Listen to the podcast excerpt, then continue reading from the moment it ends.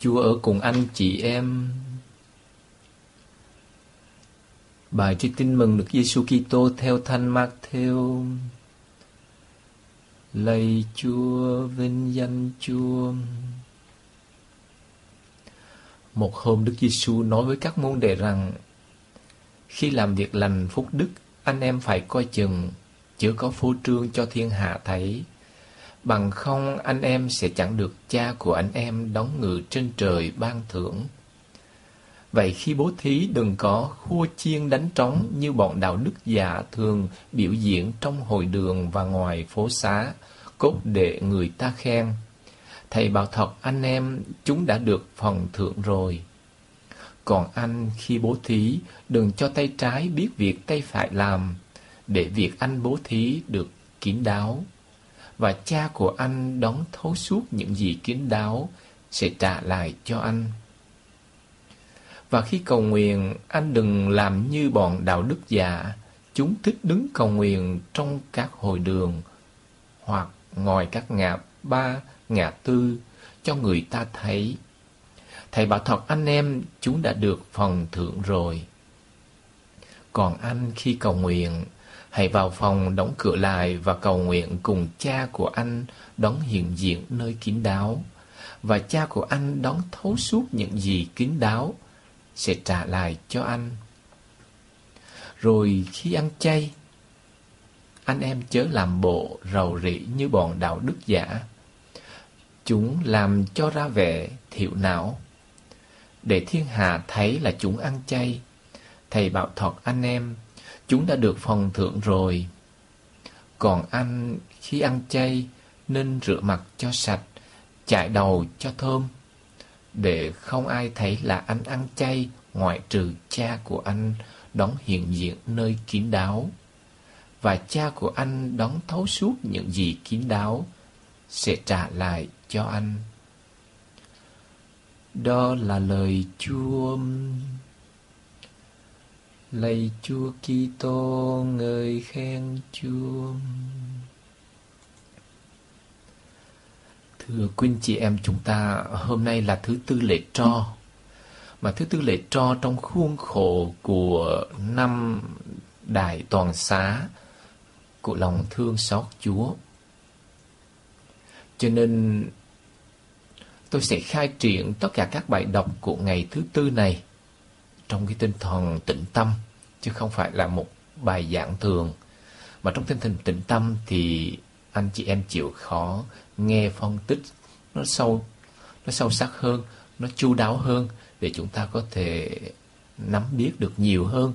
Bởi vì khởi đầu của mùa chay, ngày thứ tư lễ tro, nó, cái thời mốc này, cái thời điểm này nó cũng là một cái cái thời điểm mốc mốc chốt của cái đời sống tâm linh của chúng ta cho nên chúng ta kiên nhẫn và chịu khó dành thời gian để lắng nghe lời của Chúa. Cái chủ đề cho cái ngày thứ tư lễ tro này mà tôi đề nghị anh chị em đó là quyền năng của cái nhìn xót thương của Thiên Chúa. Cái nhìn xót thương của Thiên Chúa có quyền năng như thế nào? Thì các bài đọc sẽ cho chúng ta thấy và những cái bài tin ờ, những bài kinh thánh minh họa cho chủ đề này, chủ đề về cái nhìn của Chúa để giúp chúng ta đào sâu, giúp chúng ta biết xác tín và nhất là giúp cho chúng ta biết luôn biết tìm kiếm cái nhìn của Chúa hơn là cái nhìn của phàm nhân. Bây giờ thưa anh chị em, chúng ta ừ, sở, sở dĩ tại sao tôi đề nghị cái chủ đề này là quyền năng của cái nhìn xót thương của Thiên Chúa. Bởi vì lý do thứ nhất là chúng ta nằm trong cái năm đại toàn xá lòng thương xót Chúa. Cái lý do thứ hai là chúng ta biết cái kinh lòng thương xót Chúa mà Đức Thánh Cha Francisco cho chúng ta đọc. Cái chủ đề chính của cái kinh lòng thương xót Chúa đó, ừ, kinh đọc trong năm thánh này là cái chủ đề chính đó là cái nhìn. Và chúng ta thấy rất là tuyệt vời. Mà tôi đoán hiểu được lý do tại sao đức thánh cha lại nhấn mạnh đến cái chủ đề cái nhìn ở trong cái kinh này trong năm đại toàn xá của lòng thương xót. Thưa anh chị em, cái tôi nghĩ rằng cái suy đoán của tôi nó cũng có phần chính xác là bởi vì chúng ta thấy Đức Giêsu đã yêu cầu đã xin thánh nữ Faustina ờ, cho vẽ cái ảnh tượng lòng thương xót Chúa y như thánh nữ thấy Chúa vậy. Chúa bảo thấy như thế này thì vẽ đúng như vậy đó, cho vẽ đúng như vậy. Ờ, và chúng ta biết là trong cái ảnh lòng thương xót của Chúa, cái nhìn của Chúa rất là tuyệt vời. Ờ, cái nhìn của Chúa rất là tuyệt vời. Cái nhìn của Chúa đóng một vai trò rất là quan trọng trong cái ảnh lòng thương xót của Chúa. Tí nữa tôi sẽ làm chứng cho anh chị em thấy cái quyền năng của cái nhìn của Chúa, hay là của việc để cho Chúa nhìn mình trước ảnh lòng thương xót, để cho anh chị em có thêm niềm xác tín và yêu mến, cầu nguyện. Ờ, mà nếu như chúng ta biết rằng Chúa đã nhất quyết là phải yêu cầu chúng ta nhìn Chúa qua cái ảnh có nghĩa là chủ đề về cái nhìn rất là quan trọng. À. rồi từ đó cho nên tôi nghĩ rằng đức thánh cha được linh hứng để mà soạn cái kinh này từ cái cái cái cái yêu cầu đó của Chúa. À, từ cái việc Chúa nhấn mạnh đến tầm quan trọng của cái nhìn à, cái ánh mắt đầy yêu thương của Chúa đó. Cho nên chúng ta thấy là Đức Thánh Cha đã đưa ra cái kinh này và từ cái kinh này mà tôi mới cho cái chủ đề của ngày thứ tư lễ tro này mà các bài đọc cũng nhấn mạnh đến cái nhìn của Chúa. Cái nhìn của Chúa. Bây giờ chúng ta nghe qua cái đo, cái phần đầu của cái kinh mà chúng ta đã đọc ờ, và chúng ta đang đọc mỗi ngày để thấy cái chủ đề của cái về cái nhìn của Chúa nó như thế nào đó, của cái kinh của Đức Thánh Cha là Chúa Giêsu Kitô, Chúa dạy chúng con phải có lòng thương xót như Cha trên trời. Và ai thấy Chúa là thấy cha, Chúa Cha. Chúng ta phải tự đặt vấn đề Nếu như mình chúng mình chỉ đọc Y như con vẹt mà đọc qua thôi Mà không suy đó thưa anh chị em Chúng mình không có cảm nếm được Cái cái đẹp rất là tuyệt vời Cái tinh túy của từng lời kinh này thưa anh chị em Chẳng hạn, tôi mới vừa đọc cái câu đầu tiên thôi. Lạy Chúa Giêsu Kitô, Chúa dạy chúng con phải có lòng thương xót như Cha trên trời. Chúa dạy chúng con phải có lòng thương xót như Cha trên trời. Cái nội dung của việc Chúa dạy đó gì là gì? Là phải có lòng thương xót như Cha trên trời. Và nội dung thứ hai của cái giáo huấn của Chúa đó là gì? Là ai thấy Chúa là thấy Chúa Cha.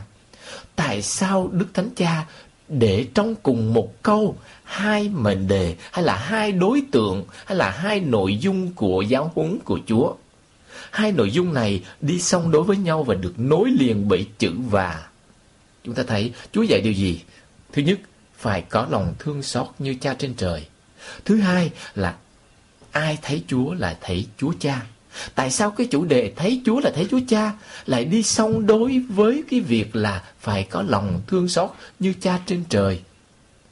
Chúng ta thấy không? À, cho nên như vậy thì nó có một cái mối liên hệ à, về thần học thiên liêng. Ừ, về thần học liên thiên liêng giữa cái việc là phải có lòng thương xót và cái việc thấy Chúa Cha.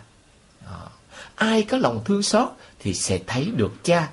À, ai mà kinh nghiệm về sự hiện diện của cha trong đời mình thấy được những kỳ công của cha thực hiện trong đời mình thì người đó sẽ có lòng thương xót à, chúng ta thấy cái logic giữa hai phần này giữa hai cái nội dung của lời dạy hay lời giáo huấn của Đức Giêsu ngay từ khởi đầu của cái câu đầu tiên của cái lời kinh này của Đức Thánh Cha Francisco.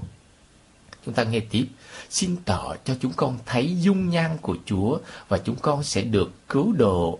Một lần nữa chúng ta thấy cũng có hai phần. À, xin mình xin ở trên kia là Chúa dạy thì cũng có hai phần. Ở dưới này cái câu thứ hai của lời kinh đó là là gì? Là cũng có hai phần. Xin, xin cái gì? Xin cho chúng con thấy dung nhan của Chúa. Và xin cái gì nữa? Và xin cho chúng con được ơn cứu độ. Như vậy, thấy dung nhan của Chúa đi song song với được ơn cứu, cứu độ. À, chúng ta thấy tuyệt vời chưa, các anh chị em? Như vậy, khi chúng mình chìm, ờ, uh, chim ngắm dung nhan của Chúa qua màu ảnh lòng thương xót của Chúa, khi chúng mình nhìn ngắm Chúa và để Chúa cho Chúa nhìn mình, khi chúng mình cầu nguyện trước ảnh Chúa chẳng hạn thì là gì? Chúng mình được cứu độ bởi vì hai cái chủ đề thấy dung nhan của Chúa và được cứu độ đi song đối với nhau trong cái lời nguyện xin này. À, Chúa dạy hai điều và Đức Thánh Cha à, gợi ý cho chúng ta xin hai điều. Điều thứ nhất, thấy dung nhan của Chúa. Điều thứ hai, được cứu độ. Mà làm sao thấy dung nhan của Chúa? Chúa bảo Thánh nữ Faustina vẽ hình ta ra rồi nhìn vào mà cầu nguyện chiêm ngắm dung nhan đó nó dung nhan đầy lòng thương xót kìa kìa. Thì sẽ được cứu độ. Chúng ta thấy rất là tuyệt vời. Nó chỉ mới hai câu đầu của lời kinh thôi. Chúng ta thấy cái chủ đề thấy ờ, uh, chiêm ngắm Chúa và để nhất là để cho Chúa nhìn mình. Nó nó mang lại gì? Nó làm cho chúng ta có lòng thương xót và nó mang lại cho chúng ta ơn cứu độ. Chúng ta thấy cái việc mà để cho Chúa nhìn mình hay là nhìn Chúa đó, nó dòng cho chúng ta đến hai cái hệ quả tuyệt vời. Đó là có được lòng thương xót như cha trên trời. Có nghĩa là trọn lành như cha trên trời. Ờ, đó là đạt đến được lý tưởng của trọn lành rồi đó. Lý tưởng của Kitô giáo rồi. Ừ. Rồi chúng ta để ý, bắt đầu Chúa minh họa ở cái phòng thứ ba của cái lời kinh Chúa minh họa cái quyền năng của cái việc của cái nhìn của của Thiên Chúa. Cái nhìn của Thiên Chúa. À, cái quyền năng tức là cái rồi cái hậu quả cái hệ quả của việc để cho Chúa nhìn. À, chúng ta thấy nó chúng phần thứ nhất thì Chúa Đức Thánh Cha cho chúng ta thấy là Chúa dạy hai điều. Phần thứ hai thì Đức Thánh Cha yêu cầu chúng ta xin hai điều thấy dung nhan của Chúa và xin được cứu độ. Phần thứ ba, Đức Thánh Cha minh họa bằng những cái câu chuyện của Kinh Thánh để chứng minh rằng cái việc cái nhìn của Chúa có một quyền năng rất là tuyệt vời, nó đổi vận mệnh kiếp người của chúng ta, thưa anh chị em. Chúng ta nghe cái minh họa của Đức Thánh Cha trong lời kinh, cái phần thứ ba này của lời kinh của người ánh mắt đầy yêu thương của Chúa đã giải thoát ông Gia Kêu và Thánh Mát Theo khỏi nô lệ bạc tiền, làm cho người đàn bà ngoại tình và thánh Madalena không còn tìm hạnh phúc nơi loài thù tạo. Cho thánh Phêrô khóc lóc ăn năn sau khi chối Chúa và hứa ban thiên đàng cho kẻ trộm có lòng hối cải. Thấy, đó là Chúa Minh Họa. À, Chúa Minh Họa. À, à, xin lỗi, không, à, Đức Thánh Cha Minh Họa cái quyền năng của cái ánh mắt yêu thương của Chúa, cái nhìn của Chúa cho chúng ta bằng những câu chuyện đích thực ở trong Kinh Thánh. Ừ. Tôi chỉ nói nhanh nhanh qua bởi vì anh chị em đã biết ông Gia Kêu khi Chúa đi qua Jericho thì ông Gia Kêu là trưởng tràm thu thuế ở đó. Rồi ông cái vóc dáng rất là nhỏ ông nghe đồn nó nổi tiếng về uh, Chúa và ông muốn đi gặp Chúa. À, và chúng ta biết ông cũng mặc cảm bởi vì làm cái nghề thu thuế và là đã đã được đã bị người ta nhìn mối với một con mắt khinh khinh bị và nghi ngờ là làm là, là gian dối rồi nghĩa là tội lỗi rồi. Cộng thêm nữa là ông cộng tác. Cái việc thu thuế đó là cộng tác với cái chế, chế độ chiếm đóng của người Roma. Có người người ngoài có người là bị ô uế. Dưới cái nhìn của do thái giáo thời bấy giờ ông là kẻ tội lỗi. À, nhưng mà khi nghe nói về Chúa, ông tò mò muốn nhìn thấy Chúa. Ông trèo lên cây sung. À, thì để mà nhìn thấy Chúa khi Chúa đi qua, thì Chúa nhìn lên ông. Và Chúa yêu cầu ông xuống. À, Chúa nói, hôm nay ơn cứu độ đến nhà này này Chúng ta thấy, ông muốn nhìn thấy Chúa. Và chợt là Chúa nhìn thấy ông. À, và cuộc đời của ông biến đổi anh chị em biết. Sơ qua câu chuyện đó rồi. Matthew cũng là một tên trưởng tràm thu thuế. Lần này không phải là ở chỗ Gia Khiêu Jericho mà ở Capharnaum à, ở bên biển hồ Galilee. Cái thành phố đó rất là lớn là nơi các cái đoàn thương buôn quốc tế thời bấy giờ nó đi ngang qua đó nó dừng chân ở đó. Người Roma để chọn cổ người ta bắt đóng thuế thì lập một cái trạm thu thuế ở đó và Matthew là trưởng trạm thu thuế ở đó thì cái loại người như Gia Kêu và Matthew rất là bị khinh dễ ờ, và được coi là kẻ tội lỗi bị coi là kẻ tội lỗi bởi cái do thái giáo thời bấy giờ đó thì cái ánh nhìn, cái nhìn đầy yêu thương của Chúa đối với Matthew khi Chúa bảo ông hãy đứng dậy đi theo Chúa, ông bỏ tất cả và đi theo người. Đi theo người chẳng hạn. Đó, chúng ta thấy rồi cũng vậy người đàn bà ngoại tình à, rồi ờ, thánh nữ Madalena chẳng hạn. Đó, tôi không có thể ừ, thời gian không cho phép để chi tiết hóa. Rồi Phaolô khi à, xin lỗi Phêrô khi chối Chúa chẳng hạn liền sau khi chối Chúa thì là Chúa nhìn ông. À, cái ánh mắt yêu thương của Chúa đã khiến ông sám hối ăn năn trở về đổi đời ông. À, biến ông một con người tội lỗi hèn nhát trở thành gì? Thành vị giáo hoàng đầu tiên mà Chúa tin tưởng ờ, uh, gia ký thác hội thánh của người đó. Rồi uh, cái nhìn của Chúa khi Chúa không nhìn tên trộm Chúa không nhìn tên trộm dữ phỉ bán hay là khiêu khích Chúa ở trên thập giá mà Chúa lại nhìn tên trộm lành có lòng hối cải và khiêm tốn nhất là thừa nhận vương quyền của Chúa thưa anh chị em chúng ta có thể lý luận rằng tại sao ờ, ở trên thập giá là cao điểm của việc biểu tỏ lòng thương xót của Chúa. Mà tại sao Chúa không tìm cách lý giải, tôi không tìm cách giải thích cho anh anh, anh trộm lành, anh trộm, à, xin lỗi, anh trộm dữ, ảnh sám hối. Mà Chúa không trả lời gì cho cái lời khiêu khích của anh ta cả chú chẳng cũng chẳng thèm nhìn anh ta.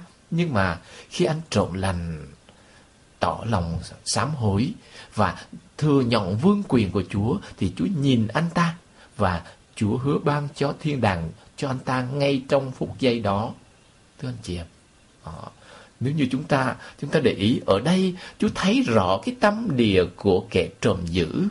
À, ờ, thiếu sự khiêm tốn, không thừa nhận mình có lỗi, à, mà còn khiêu khích Thiên Chúa nữa.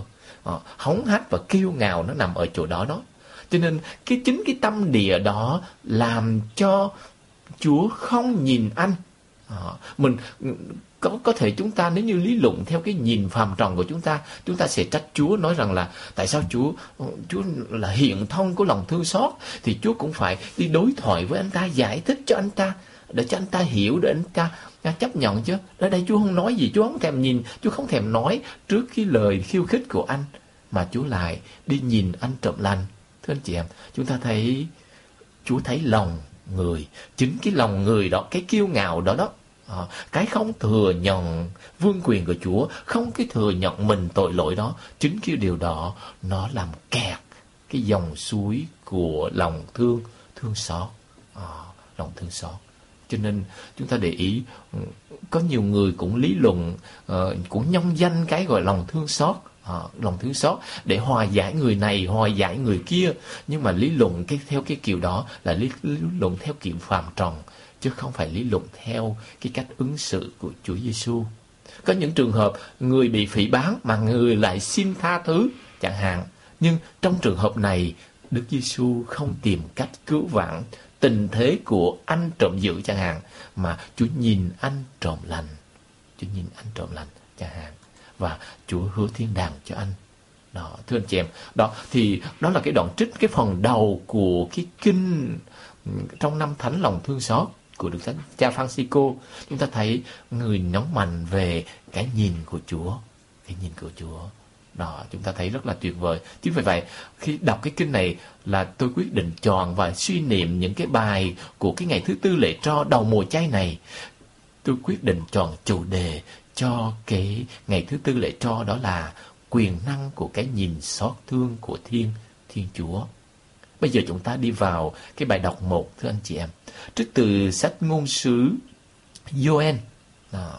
Thì ở trong đây cái bài đọc một này nói gì về cái chủ đề uh, uh, lòng uh, cái nhìn uh, chúng ta đọc qua uh, chúng ta ừ, sẽ tìm cách tìm cho ra được cái chủ đề về cái nhìn tôi để cái tựa đề cho cái cái cái bài đọc một đó là gì? Hãy xé lòng chứ đừng xé rách đời nhau. Hãy tìm cái nhìn của Chúa chứ đừng tìm cái nhìn của phàm nhân.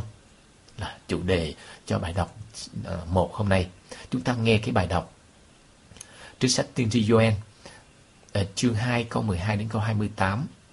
Bây giờ Chúa phán, các ngươi hãy thật lòng trở về với ta trong chay tình nước mắt và than vang. Hãy xé tâm hồn chứ đừng xé áo các ngươi. Hãy trở về với Chúa là Thiên Chúa các ngươi. Vì người nhân lành và từ bi, nhọng nài, giàu lòng thương xót và biết hối tiếc về tai họa. Biết đâu người sẽ trở lại, sẽ hối tiếc và sẽ ban lại phòng phúc để có của lệ hiến tế dâng lên Chúa là Thiên Chúa các ngươi. Hãy thổi kèn lên khắp Sion, hãy ra lệnh ăn chay, triều tập một đại lễ, quy tụ dòng Chúa, ra lệnh mở đại hội, tập hợp các bô lão, quy tụ các thiếu nhi và các trẻ con măng sữa. Tông Lan hãy ra khỏi phòng và Tông Nương hãy ra khỏi Xin lỗi, Tông Lan hãy ra khỏi nhà và Tông Nương hãy ra khỏi phòng. Các tư tế là những kẻ phụng sự Chúa hãy đứng giữa cửa chính và bàn thờ mà than khóc và kêu lên rằng Lạy Chúa xin thương xót dân Chúa, xin đừng để cho cơ nghiệp Chúa phải hồ thẹn, đừng để các dân tộc thống trị nó. Tại sao thiên hạ dám nói rằng Chúa của chúng ở đâu? Chúa đã nhiệt thành với xứ sở người và đã tha thứ cho dân người. Đó là cái bài đọc một hôm nay thưa anh chị em. Bây giờ đó là chủ đề và cái nhìn ở trong cái bài đọc một này? Đó, bài đọc một này. Chúng ta để ý cái câu này. Hãy xé tâm hồn, chứ đừng xé áo các ngươi. Có nghĩa là gì thưa anh chị em? Hãy xé tâm hồn chứ đừng xé áo. Bởi vì thường cái để biểu tỏ cái lòng sám hối hay sự hối hận ăn năn đó người ngày xưa ở trong thời cựu ước hay là trong thói tục của người Do Thái, người ta xé áo mình ra. Ờ, xé áo mình ra. Mà thường đôi khi người ta xé áo, nhưng tâm hồn người ta không thật sự sám hối trở về. Không thực sự sám hối trở về. Chính vì vậy mà ở đây Joel mời gọi là đừng đi xé áo mình có nghĩa là đừng chứng tỏ đi tìm cái nhìn của phàm nhân bởi vì phàm nhân chỉ thấy bên ngoài chứ không thấy bên trong tâm hồn Chúa mới thấy bên trong tâm hồn. Cho nên ừ, ngôn sứ mời gọi chúng ta hãy xé tâm hồn. Có nghĩa là gì? Là có nghĩa là hãy đi tìm cái nhìn của Chúa. Bởi vì Chúa thấy tâm linh. À, chú thấy tâm linh. Cho nên nếu như mình không xé tâm hồn, mình chỉ xé áo mà thôi. Thì có nghĩa là mình không đi tìm cái nhìn của Chúa. Mà mình chỉ đi tìm cái nhìn của Phạm Nhân. Sống như vậy là giả dối. Sống như vậy là giả hình như trong bài tin mừng Đức Giêsu nói rất là mạnh. Điểm thứ nhất đó là cái chủ đề về cái nhìn ở trong bài đọc một. Cái điểm thứ hai của về cái, đời, cái, cái nhìn ở trong bài đọc À, một đó đó là gì? Hãy thật lòng trở về với ta. Ờ, các ngươi hãy thật lòng trở về với ta. Rồi thứ gì nữa? Hãy trở về với Chúa là Thiên Chúa các ngươi. Đó. Trở về, trở về là để gặp gỡ thưa anh chị em. À, hãy trở về, hãy trở về nhìn để cho Chúa nhìn mình và mình nhìn Chúa. À, hãy trở về gặp gỡ Chúa. Cho nên đó là yếu tố thứ hai minh họa cho chủ đề cái nhìn. Chủ đề cái nhìn. Và hệ quả của quyền năng của cái việc trở về với Chúa, việc hay là việc để cho Chúa nhìn hay là đi tìm kiếm cái nhìn của Chúa bằng cách xé tâm hồn mình chứ đừng xé áo, đừng xé áo hoặc đừng xé rách đời nhau. Đấy, là gì? Hệ quả đó là gì thưa anh chị em? Đó là vị ngôn sứ nói tiếp, biết đâu người sẽ trở lại, người sẽ hối tiếc và sẽ ban lại phần phúc. À, đấy, đó là cái kết quả đó. Cái kết quả. Đó, cái kết quả của việc tìm cái nhìn của Chúa. Của việc sống trong thành có chiều sâu tâm linh. Chứ đừng đi tìm kiếm dáng vẻ bên ngoài của việc hãy thật lòng trở về, hãy trở về với Chúa có nghĩa là hãy tâm thành về gặp gỡ người, đặt mình trong sự hiện diện của người. Đấy, chủ đề đó thưa anh chị em. Thì một khi mà làm những cái chuyện như vậy đó là thực hiện những cái ba cái mệnh lệnh mà vị ngôn sứ đề nghị chúng ta đó. Ừ. Hay là đúng hơn là Chúa đề nghị chúng ta qua miệng của ngôn sứ ba mệnh lệnh thưa anh chị em. Mệnh lệnh thứ nhất, hãy thật lòng trở về với ta trong chay tình, nước mắt và than vang. Nghĩa là hãy tìm kiếm cái nhìn của người, hãy để cho người nhìn chúng ta. Thứ hai, hãy xé tâm hồn chứ đừng xé áo các ngươi. Mệnh lệnh thứ hai là như vậy. Có nghĩa là từ trong tâm khảm chúng mình hãy tìm kiếm cái nhìn của Chúa. Hay là cái nhìn của Chúa phải là cứu cánh cho mỗi hành vi nhân linh của chúng ta. Chứ không phải là cái nhìn của phạm nhân. Thứ ba, mệnh lệnh thứ ba cũng cái chữ hãy nữa là hãy trở về với Chúa là Thiên Chúa các ngươi. Nghĩa là mình đạt kết ước với Chúa rồi. Thiên Chúa các ngươi tưởng nghĩa là mình thuộc về Chúa và Chúa thuộc về mình. Cho nên, mà nếu như thuộc về nhau mà không thấy nhau, thuộc về nhau hãy trở về có có nghĩa là gì? Có nghĩa là đã xa lìa nhau. Cho nên bây giờ yêu cầu hãy trở về nhau, hãy gặp gỡ nhau, hãy nhìn nhau. Đó. Cho nên chúng ta thấy cái chủ đề về cái nhìn rất là sâu sắc trong cái bài đọc một này. Trong bài đọc một này.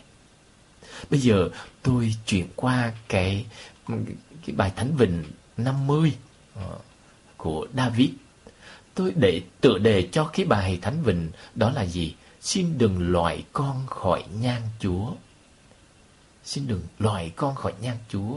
Ờ, chúng ta biết, thấy rất là tuyệt vời, bởi vì David sau khi phạm tội ờ, phạm tội là gì? Cướp lấy vợ của Uriah là sĩ quan của mình rồi thủ đoạn tìm cách đẩy Uriah ra mặt trận nguy hiểm nhất để cho ông chết để mà cướp lấy vợ của ông. Đó thì bị Chúa khiển trách qua miệng của ngôn sứ Nathan. Thì David khiêm tốn à, khiêm tốn xin lỗi Chúa. À, chúng ta nghe cái đoạn thánh vịnh ờ, cái cái thánh vịnh 50 của David ờ, rất là tuyệt vời. Ờ, trong bài đáp ca hôm nay ừ, ờ, cái ờ, cái câu đáp là là gì? Lạy Chúa xin dịu lòng xót thương vì chúng con đắc tội với Ngài. Chúng ta nghe ừ, ừ, rất, cái tâm tình rất là hay để suy niệm với nhau. Lạy Thiên Chúa xin lấy lòng nhân hậu xót thương con, mở lượng hại hà, xóa tội con đã phạm. Xin rửa con sạch hết lỗi lầm, tội lỗi con xin ngài thanh tẩy thưa anh chị em, hãy lấy những tâm tình này của David đi vào làm chính tâm tình của chúng mình, thưa anh chị em. Nhất là cái đầu mùa chay này. Ờ, hãy để cho những lời này nó vang vọng trong chính tâm khảm của mình. Hãy biến những cái lời này của David thành lời của chúng mình, thưa anh chị em. Ờ, để sống sốt sắng trong cái mùa chay thánh này. Chúng ta nghe tiếp. Vâng con biết tội mình đã phạm lỗi lầm, cứ ám ảnh ngày đêm hay là trước cứ hiện diện trước mặt con. Có nghĩa là con thấy lỗi lầm của mình đó. Ờ, lỗi lầm lầm, cái ám ảnh ngày đêm, cái chủ đề cái nhìn nó nằm ở chỗ đó đó, thưa anh chị em. Kế tiếp, con đắc tội với chúa, với một mình chúa, dám làm điều dữ trái mắt ngài, thưa anh chị em. Làm sao? Tức là dám làm điều dữ trước cái nhìn của ngài. Đó, nếu như chúng ta dịch chính xác trong mạch văn của Do Thái, làm, dám làm điều dữ trước ánh mắt Ngài, trước cái nhìn của Ngài. Đó. Thì thưa như vậy thưa anh chị em, như vậy thì phạm tội, chúng ta nghe tiếp để tôi sẽ định nghĩa luôn. Rồi nghe tiếp này, lạy Chúa Trời xin tạo cho con một tấm lòng trong trắng, đổi mới tinh thần con, uh, cho con nên trung thủy, ờ, uh, trung thủy. Xin đừng nỡ đuổi con không cho gồng nhan thánh, xin đừng cất khỏi lòng con thần khí thánh của Ngài. Chúng ta thấy phạm tội. Cái hệ quả đầu tiên của phạm tội, của tội lỗi đó là gì? Là nó ám ảnh mình, nó không làm cho mình có được bình an. Không làm cho mình có được bình an. Ờ, vâng con biết tội mình đã phạm. Lỗi lầm cứ ám ảnh, à, ám ảnh ngày đêm. Cái chủ đề cái nhìn ở chỗ đó đó anh chị em. Có nghĩa là gì? Khi mình phạm tội là mình để cho cho tác giả của tội, của sự ác nhìn mình là ai? Là Satan. À. Cho nên một khi Satan nhìn chúng mình là mà chúng mình sống trong cái sự ám ảnh của quyền lực của Satan. à. Lỗi lầm cứ ám ảnh ngày đêm. Con đắc tội với Chúa, với một mình Chúa dám làm điều dữ trước mặt Ngài, trước mắt Ngài, trước cái ánh nhìn của lòng của Ngài, dám làm điều dữ. Thì cái cái cái cái hệ quả là gì thưa anh chị em? Chúng ta nghe. Xin đừng nỡ đuổi con không cho gòn nhan thánh. Nghĩa là không cho gòn nhan thánh có nghĩa là xa cái nhìn yêu thương của ngài. Ở đây tác giả ờ, David xin đừng nỡ đuổi con ý muốn nói rằng là tội sẽ đưa chúng ta xa nhan thánh của Chúa, xa đi cái nhìn vào lòng thương xót của Chúa, thưa anh chị em. Đó, tội đưa chúng ta xa đi, đẩy chúng ta xa, làm chúng ta mất hút đi cái nhìn của Chúa.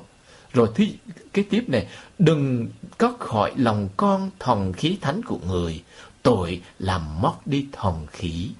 À, tội, tội trong chúng ta làm nhô ế chúng ta và đuổi Thánh Chúa Thánh Thần ra bởi vì thân xác của chúng ta là đền thờ của Chúa Thánh Thần.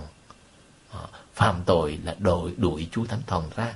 Cho nên ở đây chúng ta thấy David xin. Sau khi đã phạm tội thì David biết rằng hai hậu quả của việc hai hậu quả chính yếu của việc phạm tội đó là gì? Là mất đi cái nhìn của Chúa. Khi ông dùng cái thuật ngữ là xin đừng nợ đuổi con không cho gòn nhan thánh. Cái thuật ngữ thứ hai, cái hậu quả thứ hai đó là gì? Ông dùng cái thuật ngữ là mình mất đi thần khí thánh của, của Chúa. Thì ông dùng cái thuật ngữ là xin đừng cất khỏi lòng con thần khí thánh của Ngài. Chúng ta thấy rất là tuyệt vời chứ anh chị em. Phạm tội là đánh mất đi cái sự hiện diện của Chúa, đánh mất đi cái nhìn của Chúa. Phạm tội là đi xa khỏi cái nhìn của Chúa, cái nhìn toàn năng, cái nhìn thương xót của Chúa, cái nhìn yêu thương của Chúa thưa anh chị em. À, và như vậy thì mình sẽ đặt mình vào trong cái cái cái nhìn đầy ám ảnh à, kinh sợ của tác giả của tội là Satan thưa anh chị em. Cho nên cái câu cuối cùng của cái Thánh Vịnh mà chúng ta nghe, à, đáp ca mà chúng ta nghe, à, giáo hội cho chúng ta nghe đó là gì? Câu 14, câu 17. Xin ban lại cho con niềm vui vì được Ngài cứu độ và lấy tinh thần quảng đại đỡ nâng con. Chúng ta thấy phạm tội nó làm mất đi niềm vui. Hay là một khi xa lìa nhan thánh Chúa thì chúng mình mất đi niềm vui. Một khi mất đi thần khí thánh của Chúa thì chúng mình không còn niềm vui nữa bởi vì niềm vui là một trong chín hoa quả của thần khí. Rồi, chưa xong, đó là câu 14, câu 17. Lạy Chúa Trời xin mở miệng con, cho con có tiếng người, người khen Ngài. Cái lời người khen chúc tụng đó là một trong những ơn của thần khí thưa anh chị em. Một khi phạm tội chúng mình mất đi khả năng, mất đi cái gu, mất đi cái sở thích ca khen chúc tụng Chúa chúng ta thấy như vậy thì tội nó dòng đến mất đi cái nhìn của Chúa, xa đi cái nhìn của Chúa, làm cho chúng ta xa tránh cái nhìn của Chúa. Cho nên thưa anh chị em, khi mình lười nhác không có đi chầu thánh thể, đặt mình trước sự cái nhìn của Chúa, hay là đến với thánh lễ, hay là lười nhác cầu nguyện, bởi vì cầu nguyện là gì? Là đặt mình trong sự hiện diện của của Chúa. Bất cứ nơi nào mình hỡi một khi bắt đầu mình cầu nguyện là mình đặt mình trong sự hiện diện hay là cái nhìn yêu thương của Chúa. Đặt mình dưới sự cái nhìn yêu thương của Chúa. Đó. Mà một khi chúng mình không có gu cầu nguyện thì coi chừng là chúng mình đang bị ám ảnh à, bởi quyền lực của bóng tối chứ không còn ở trong sự hiện diện trong nhan thánh của Chúa chúng mình nữa. À, chúng mình mất đi thần khí thánh của người ở trong chúng mình. À, cho nên bao lâu không còn có niềm vui nội tâm đích thực. À, bao lâu miệng chúng mình không còn có khả năng ngợi khen chúc tụng Chúa nữa. Thưa anh chị em, bấy lâu đó là bằng chứng chúng mình không ở gần nhan thánh hay là không ở trong sự hiện diện hay cái nhìn của Chúa. Bấy lâu chúng mình đã mất mất đi thần khí thánh của người rồi. À, xin Chúa giúp chúng mình ý thức được cái chuyện đó trong đời sống khi tu hữu chúng mình, nhất là trong mùa chay này, thưa anh chị em, trong mùa chay này. À, xin Chúa ờ, Thánh Thần giúp chúng ta dần dần tìm lại được cái niềm vui à, ở bên sự hiện diện của Chúa. Niềm vui vui cầu nguyện kinh thánh, mở kinh thánh ra đọc là bắt đầu mình đặt mình trong sự hiện diện để lắng nghe lời Chúa rồi, dưới cái nhìn của người rồi. đi chầu thánh thể là tuyệt vời hơn nữa đặt mình dưới cái nhìn của Chúa rồi để cho Chúa nhìn mình. Chúng ta thấy bài đọc một cho chúng ta thấy cái kết quả của việc để cho Chúa nhìn hay tìm kiếm cái nhìn của Chúa. Ở đây cũng vậy trong cái bài thánh vịnh chúng ta thấy rõ rằng là một khi phạm tội là mất đi cái nhìn của Chúa thì nó dẫn đến cái hậu quả bị ám ảnh ngày đêm bởi sự dữ, bởi sự dữ, thưa anh chị em bây giờ chúng ta qua cái bài đọc thứ hai, trích từ thư, thứ hai của Phaolô gửi tín hữu Corinto, chương 5 câu 20 cho đến chương 6 câu 2 tôi để cái tựa đề cho cái bài đọc này đó là gì? Hãy tìm lại cái nhìn của Thiên Chúa trong việc giao hòa lại với người. Phaolô mời gọi chúng ta hãy trở về giao hòa lại với Thiên Chúa. Mà giao hòa bằng cách nào? Là trở về. À, trở về. Thưa anh chị em, nhất là giao hòa ở đây trong cái nghĩa của Kitô giáo chúng ta ngày nay đó là gì? Là bí tích giao hòa, thưa anh chị em. Cho nên đừng sợ đến gặp gỡ Chúa và đến để cho Chúa gặp mình trong bí tích giao hòa. À, trong bí tích giao hòa. Đó, thì tôi chỉ lướt nhanh qua nhưng mà một những phương, một trong những phương thế để tìm lại cái nhìn của Chúa hay để để cho Chúa nhìn mình, đó là trở lại giao hòa với người. Bây giờ chúng ta qua cái bài đọc tin mừng, nó càng tuyệt vời hơn nữa. chúng ta để ý là tin mừng mặc theo chương 6 câu 1 đến câu 6 rồi câu 16 đến câu 18. Chúng ta biết chương 6 của mặc theo nằm trong trọng tâm của diễn từ tám mối phúc thật. Có nghĩa là cái diễn từ mà qua đó Chúa dạy cho chúng ta cái bí quyết để được hạnh phúc ngay từ trong cõi nhân sinh này. Trong năm thánh của lòng thương xót với cái chủ đề cái nhìn của Chúa thưa anh chị em, tôi muốn cho anh chị em thấy được là một trong những bí quyết của hạnh phúc của chúng mình ngay từ trong cõi nhân sinh này đó là gì? Là phải đi tìm kiếm cái nhìn của cha trên trời chứ đừng đi tìm kiếm cái nhìn cái lời khen à, của phàm nhân thưa anh chị em. Lời khen hay cái nhìn của phàm nhân không mang lại cho chúng ta hạnh phúc đích thực. À, tôi sẽ phân tích nó sâu hơn và chúng ta nghe chúng ta để ý ở đây chú bắt đầu cái chương 6 này à, giáo hội cho chúng ta nghe câu 1 đến câu 6 rồi sau đó nhảy qua câu 16 đến câu 18 để gom lại một cách tốt lượng. Chúng ta để ý là Chúa nói với các môn đệ người, với tất cả chúng ta, đó là khi làm việc lành phúc đức, anh em phải coi chừng, chứ có phô trương cho thiên hạ thấy. Chúng ta thấy, ngay từ câu đầu Chúa mời gọi, khi làm việc lành phúc đức, thì phải coi chừng, chớ có phô trương cho thiên hạ thấy. Có nghĩa là chớ có đi tìm kiếm cái nhìn của phàm nhân. À, ờ. nếu không, nếu như mà làm việc lành phúc đức mà chỉ đi tìm kiếm cái nhìn của phạm nhân thì kết quả sẽ là gì? Chúng ta nghe Chúa nói tiếp, bằng không anh em sẽ chẳng được cha của anh em đón ngự trên trời ban thưởng. Chúng ta thấy, một khi chúng ta làm việc lành phúc đức mà đi tìm kiếm cái nhìn của phạm nhân, đi chụp hình, đi phô trương, có những người đi giúp từ thiện hay là có những người đi giúp cho những người đi làm việc từ thiện đòi phải chụp hình về làm bằng chứng cho tôi chẳng hạn đòi phải thế này thế nọ. Hay là đi chụp hình để chứng tỏ để khoe rằng mình đi làm việc từ thiện.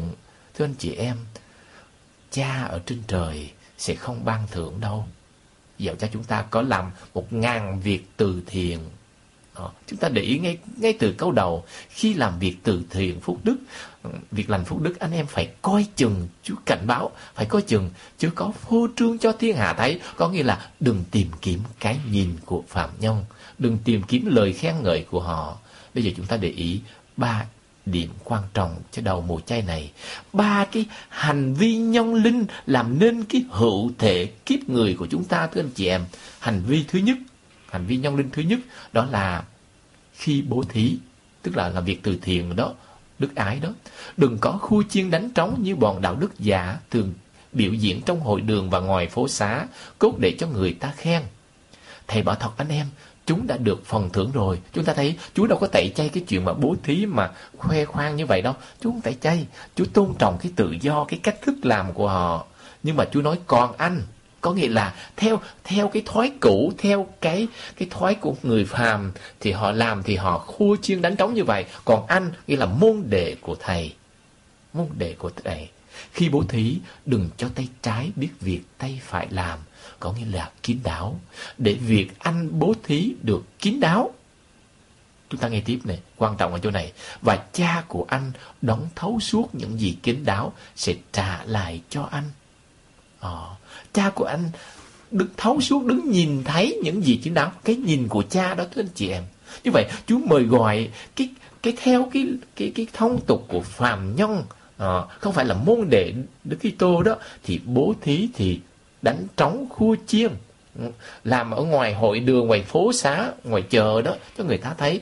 Còn anh em ngay cả tay trái tay phải cũng không cho nó biết chẳng hạn.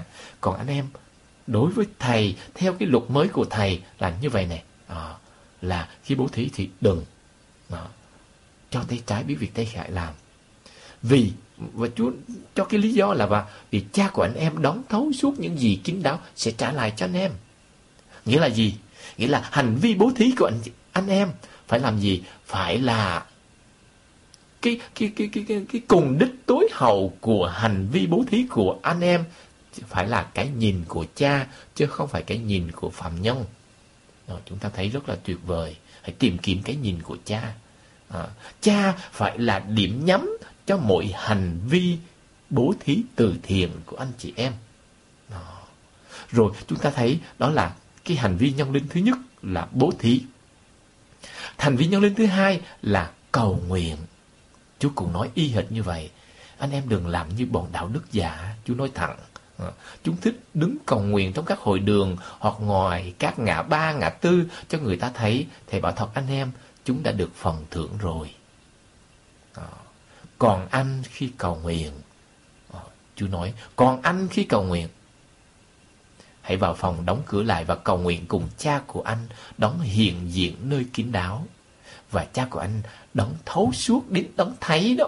Những gì kín đáo sẽ trả lại. Cho nên cái hành vi nhông linh của việc cầu nguyện của chúng ta phải có một cùng đích. Đích thực đó là cha là cái nhìn của cha. Cho nên hãy tìm kiếm cha trong hành vi cầu nguyện của mình. Hãy tìm kiếm cha trong cái hành vi bố thí của mình.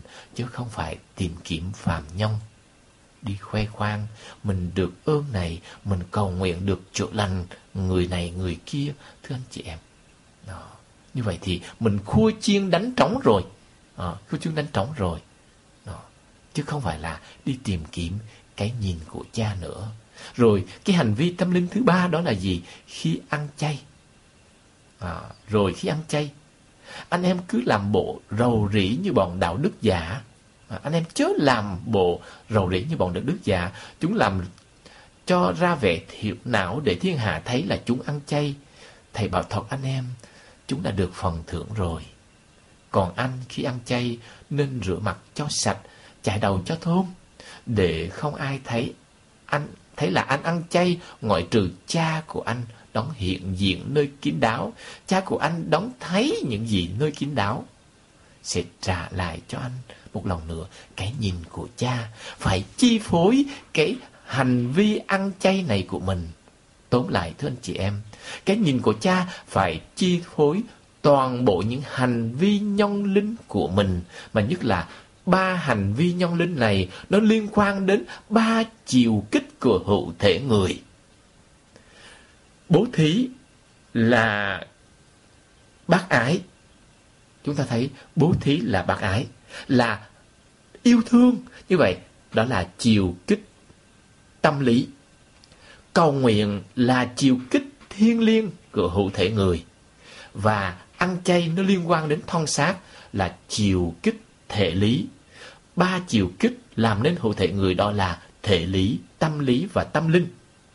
Như vậy thì chúng ta thấy ba hành vi mà mới Chúa mới vừa uh, nói ở đây cần phải được chi phối bởi cái việc tìm kiếm cái nhìn của cha hay là đối tượng hay là cùng đích của ba hành vi làm nên hữu thể người của chúng ta? Phải là cái nhìn của cha. Như vậy hữu thể người hiện hữu của chúng mình sẽ là một mối phúc cho chính chúng mình. Chúng mình sẽ được hạnh phúc và chúng mình trở thành một mối phúc làm hạnh phúc cho những người xung quanh chúng mình. Nếu như chúng mình bố thí, chúng mình cầu nguyện, chúng mình ăn chay, chúng mình làm ba cái hành vi nhân linh này làm đến hữu thể người của chúng mình này mà chỉ đi tìm kiếm cái nhìn của phạm nhân thưa anh chị em chúng mình làm cho chính chúng mình khổ rồi chúng mình làm cho những người xung quanh khổ thưa anh chị em đau khổ ai oán à.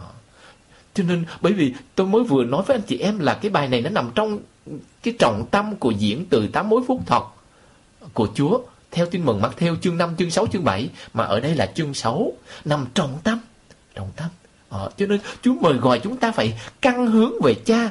Cho nên hiện hữu kiếp người của chúng ta là phải là một sự căn hướng liên lỉ về cha Về cái nhìn của cha Chứ không phải là hướng về phàm nhân thưa anh chị em. Hướng về phàm nhân chỉ làm cho chúng mình khổ. Chẳng hạn nếu như chúng mình mà làm một việc từ thiện mà chúng mình chỉ mong đợi người ta nhìn thấy và khen thưởng mình. Mà hỡi không, người ta không nhìn thấy khen thưởng mình, bắt đầu mình buồn, mình giận. Cha thứ, cha xứ không cảm ơn mình mình cúng nhà thờ. Cha thứ cha xứ không khắc tên mình trên quả chuông, trên cái ghế nhà thờ. Mà mình đã cúng biếu thì mình buồn, mình giận. Ấy, đó là. Cho nên chính mình mình làm khổ cho chính mình bởi vì mình đi tìm kiếm cái nhìn của phàm nhân, chứ không phải tìm kiếm cái nhìn của cha trên trời nữa. Chẳng hạn như vậy. Đó. Mình cầu nguyện ờ, khi chúng mình cầu nguyện, mình thích cho người ta thấy chúng mình cầu nguyện sốt sắng. Mình, đó. Rồi mà hỡi mà không ai khen mình cầu nguyện sốt sắng, không ai nhìn thấy, chúng mình bắt đầu không còn hứng cầu nguyện nữa. Đấy, mình làm mất ờ, đi cái đời sống tâm linh của chúng mình bởi vì chúng mình đi tìm kiếm cái nhìn của phàm nhân. Chứ không phải là cha trên trời cũng vậy, ăn chay cũng vậy anh chay cũng vậy. Thưa anh chị em à, ờ, xin chúa xin chúa giúp chúng ta ý thức lại cái chuyện đó. Chúng ta thấy cái tầm quan trọng. Cho nên tôi tóm lại thưa anh chị em hiện hữu của kiếp người của chúng ta phải là một sự căn hướng về cái nhìn của cha về sự hiện diện của cha. À, mỗi hành vi nhân linh chúng mình làm trong cuộc sống này phải có một cùng đích, một điểm nhắm là cha, là cái nhìn của cha. Phải đặt trong sự hiện diện cái nhìn yêu thương của cha. Đó chúng ta thấy. Như vậy thì cái nhìn yêu thương của cha là một quyền năng mang lại hạnh phúc cho chúng ta và biến chúng ta trở thành một mối phúc cho anh em của chúng ta thưa anh chị em. Đó. Bây giờ tôi cũng muốn mở rộng thêm để cho anh chị em thấy được cái quyền năng của cái cái nhìn của Chúa. À, trong tin mừng của ờ, ờ, John Gioan chương 1 câu 35 đến câu 51 khi nói về kể Gioan kể về các chuyện các ơn gọi của các môn đệ đầu tiên chúng ta thấy chủ đề về cái nhìn nó đóng vai trò quan trọng thay đổi định mệnh của các môn đệ đầu tiên. À, cũng như cái nhìn của Chúa thay đổi định mệnh của Gia Kêu Matthew rồi ờ, người phụ nữ ngoại tình cũng như Madalena hay là anh trộm dữ chẳng hạn. À, trộm, xin lỗi anh trộm lành chẳng hạn. Thì ở đây tôi muốn thêm cho anh chị em có tư liệu để mà suy niệm chẳng hạn. Ờ, về cái Doan kể về các ờ, môn đệ đầu tiên của Đức Giêsu. Ở tin mừng Gioan chương 1 câu 35 đến câu 51 hôm sau ông Gioan lại đang đứng với hai người trong nhóm môn đệ của ông thấy Đức Giêsu đi ngang qua.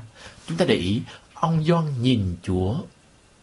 Thì ông lên tiếng, ông lên tiếng nói, đây là chiên thiên Chúa, nghĩa là ông giới thiệu cho hai môn đệ của ông cho Đức Giêsu, ông chỉ về Đức Giêsu, ông nói với hai môn đệ ông là đây là chiên thiên Chúa. Hai môn đệ nghe ông nói liền đi theo Chúa.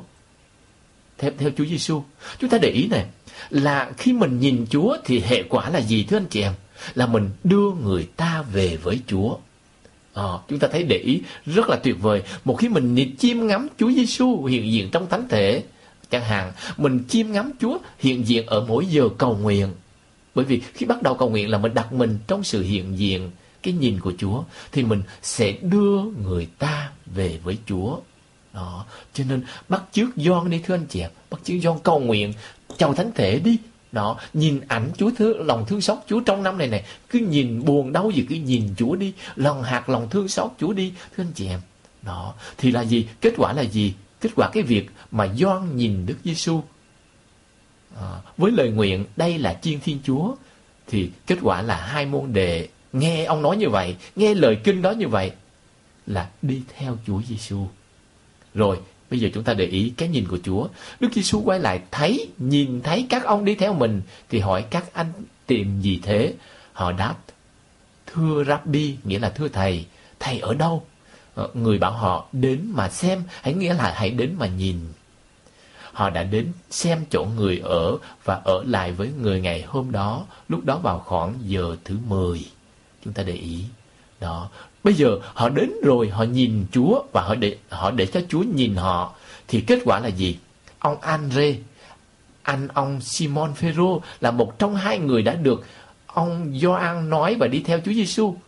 Trước hết, ông gặp em mình là ông Simon và nói chúng tôi đã gặp đấng Messia, tức là đã nhìn thấy người, à, nghĩa là đấng Kitô. Rồi ông dọn em mình đến gặp Đức Giêsu. Đức Giêsu nhìn ông Simon và nói: Anh là Simon, con ông Gioan. Anh sẽ được gọi là Kepha, tức là Phêrô. Thưa anh chị em, Chúa nhìn ông, ông đến, anh ông dẫn ông đến. Andre dẫn Phêrô, Simon Phêrô đến giới thiệu cho Chúa. Tất có nghĩa là gì? Đặt em mình đứng trước cái nhìn của Chúa chưa đủ. Chúa bắt đầu nhìn ông và nói. Cái nội dung của lời nói của Chúa là gì? Anh là Simon, nghĩa là tên đúng của ông. Còn ông Gioan, anh sẽ được gọi là Kê Phan, có nghĩa là ông Chúa đổi tên ông. Chúng ta thấy một khi để cho Chúa nhìn mình, đổi tên là đổi định mệnh thưa anh chị em, đổi tên là đổi định mệnh, đổi số phận. Chính vì vậy mà muốn cho số phận hàm hiu của mình được đổi, muốn cho định mệnh hàm hiu của chúng mình được đổi thưa anh chị em, hãy đến với Chúa, hãy để cho Chúa nhìn mình. Hãy Chúa mình nhìn mình thưa anh chị em. Cho nên cái chủ đề, cái quyền năng của cái nhìn của Thiên Chúa là ở chỗ đó. Chúa đã đổi định mệnh của cuộc đời Phêrô Chúa đổi lần này, lần đầu tiên là hệ quả là gì? Ông theo Chúa. Ờ, rồi Chúa đổi định mệnh ông lần thứ hai là sau khi ông bị sa ngã vào con đường tội. Nghĩa là ông đánh mất đi cái nhìn của Chúa. Chúa nhìn ông và Chúa đã cứu ông. Cái nhìn quyền năng của Chúa lúc mà ông chối Chúa đó đã cứu lấy ông. À, đã đưa ông về. Chúng ta thấy ờ, trong cuộc đời của uh, Phêrô, Chúa nhìn ông đến hai lần như vậy đó rất là hai ròn lòng rất là quan trọng chẳng hạn như vậy. Và chúng ta thấy ơn gọi của Philippe à, cũng vậy ở câu 45 trở đi. Ông Philippe gặp ông Nathanael và nói đón mà sách luật môi xê và các ngu sứ nói tới chúng tôi đã gặp. Đó là ông Giêsu con ông Du-xe người Nazareth. Ông Nathanael liền bảo từ Nazareth làm sao có cái gì hay được? Ông Philippe trả lời cứ đến mà xem chúng ta thấy ở đây cứ đến mà xem nghĩa là ông Philippe suối ông Nathanael hãy đến mà đặt mình dưới cái nhìn của Chúa. À, tôi cùng nói với anh chị em như vậy thưa anh chị em hãy đến hãy đến trước ảnh lòng thương xót của Chúa trong năm này này hãy chuộc ảnh lòng thương xót của Chúa về ở nhà mình đó, để cho Chúa nhìn mình phải đến đặt mình trước ảnh Chúa để cho Chúa nhìn Chúa hãy đặt mình trước thánh thể cho Chúa đó thưa anh chị em đó. Đức Giêsu thấy ông Nathanael tiến về phía mình, liền nói về ông rằng, đây đích thực là một người Israel, lòng già không có gì gian dối. À, ông Nathanael, Nathanael hỏi người, làm sao ngài biết, uh, ngài lại biết tôi? Đức Giêsu trả lời, trước khi Philippe gọi anh, lúc anh đang ở dưới cây vả, tôi đã thấy anh rồi. Ờ, à, chú thấy, chú thấy từ xa rồi. Rồi cái nhìn cái thấy này của Chúa dẫn đến kết quả là gì? Chúng ta nghe. Ông Nathanael nói, thưa thầy, chính thầy là con Thiên Chúa, chính thầy thầy là vua Israel. Ờ. À, đấy, đấy, tin được rằng đó là con Thiên Chúa, tin rằng đó là vua Israel, không phải là chuyện dễ đâu thưa anh chị em. Nhờ cái gì? Nhờ cái nhìn của Chúa. Cho nên cái nhìn của Chúa mang lại cho chúng ta một niềm tin mãnh liệt hơn à, giúp chúng ta biết thừa nhận chỉ có Giêsu Kitô là Chúa, là Chúa tể cuộc đời của chúng ta mà thôi, thưa anh chị em. Cho nên chúng ta thấy đó là một trong những minh họa khác nữa về cái quyền năng của cái nhìn của Chúa hay là của việc để cho Chúa nhìn chúng mình. Đó. Bây giờ một cái một cái chứng từ nhỏ trong giáo sư tôi tôi đặt cái tượng lòng thương xót mà tôi chuột ở Việt Nam về cao khoảng một mét mốt cái tượng, chứ không phải là cái ảnh vẽ mà là cái tượng rất là đẹp. Ở Việt Nam làm rất là theo cái kiểu mà tôi muốn đặt, cho nên là rất là đẹp. Thì từ ngày 8 tháng 12 đầu cái mùa, đầu cái năm ờ, toàn xá đó, tôi khánh thành đặt tượng một cách trang trọng, rồi để cho mọi người đến cầu nguyện. Tôi cũng nhấn mạnh cái chủ đề, cái nhìn và tôi khuyến khích giáo dân của tôi khi đến nhìn Chúa và để cho Chúa nhìn mình thì Chúa sẽ biến đổi định mệnh cuộc đời của chúng mình. Ờ, có năm người được ờ, được ơn chữa lành. Thưa anh chị em, năm người được ơn chữa lành khi họ đến trước. Ờ, nó trước ảnh Chúa, họ cầu nguyện một mình hoặc là khi họ đến gặp tôi và tôi đưa họ tới trước ảnh Chúa để mà tôi cầu nguyện cho họ. Chẳng hạn như vậy đó một người bị cái bệnh anorexia có nghĩa là cái bệnh bỏ ăn đó mà bác sĩ cảnh báo là có nguy cơ ờ, không chữa được là sẽ chết. Nó bị nhiều năm rồi bị năm sáu năm rồi chẳng hạn như vậy. Rồi một người nữa bị mất ngủ triền miên. Nó đến gặp tôi tôi nói chỉ có Chúa mới chữa được dẫn tới nhìn nhìn Chúa đi. À, rồi tôi cầu nguyện. Rồi họ cũng được bà ta cũng được chữa lành đêm ngay buổi chiều hôm đó xong là đêm hôm đó là về là lần đầu tiên từ mấy chục năm nay mới ngủ được một đêm ngon lành chẳng hạn như vậy. Đó rồi uh, có hai trường hợp được chữa bệnh mắt. Tôi nhìn vào mắt Chúa. Có một bà nói thôi con nhìn mắt Chúa con thấy cảm thấy y như là Chúa đang nhìn con. Cái, cái ánh mắt đang lung linh lung linh vậy đó. Đó và mắt của con được chữa lành thay vì phải đi mổ chẳng hạn. Như vậy.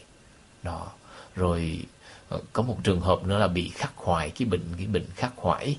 Ờ, nó liên quan đến cái chuyện mà ờ, phá thai. Không được bình an, khắc khoải, mất ngủ. Cách đây một tuần thôi. Đến cũng tâm sự với tôi tôi dẫn đến ảnh trước ảnh Chúa, lòng thương xót. Bảo nhìn Chúa đi, Chúa biến đổi. Đó, về bây giờ được giải thoát hoàn toàn. Nó cảm thấy rất là bình an chẳng hạn như vậy. Đó những cái chứng từ như vậy để cho anh để kích thích cái, cái niềm tin cái sự tin tưởng và tinh thần của anh chị em trong việc uh, đến để cho Chúa nhìn và nhìn Chúa. À, có thể một số người cứng lòng sẽ lý luận rằng là đâu có cần ở nhà cầu nguyện cũng được đâu cần phải tới trước ảnh Chúa. À, ảnh lòng thương xót Chúa đâu có cần phải trước tới mình thánh Chúa. Thưa anh chị em nếu như vậy thì Chúa đó cũng đâu có cần phải bảo thánh nữ Faustina là phải vẽ hình Chúa ra để mà tôn thờ Chúa để cho Chúa nhìn đâu. Chúng ta thấy không? À, cho nên chúng ta để ý đừng lý luận theo cái kiểu lý luận của Satan.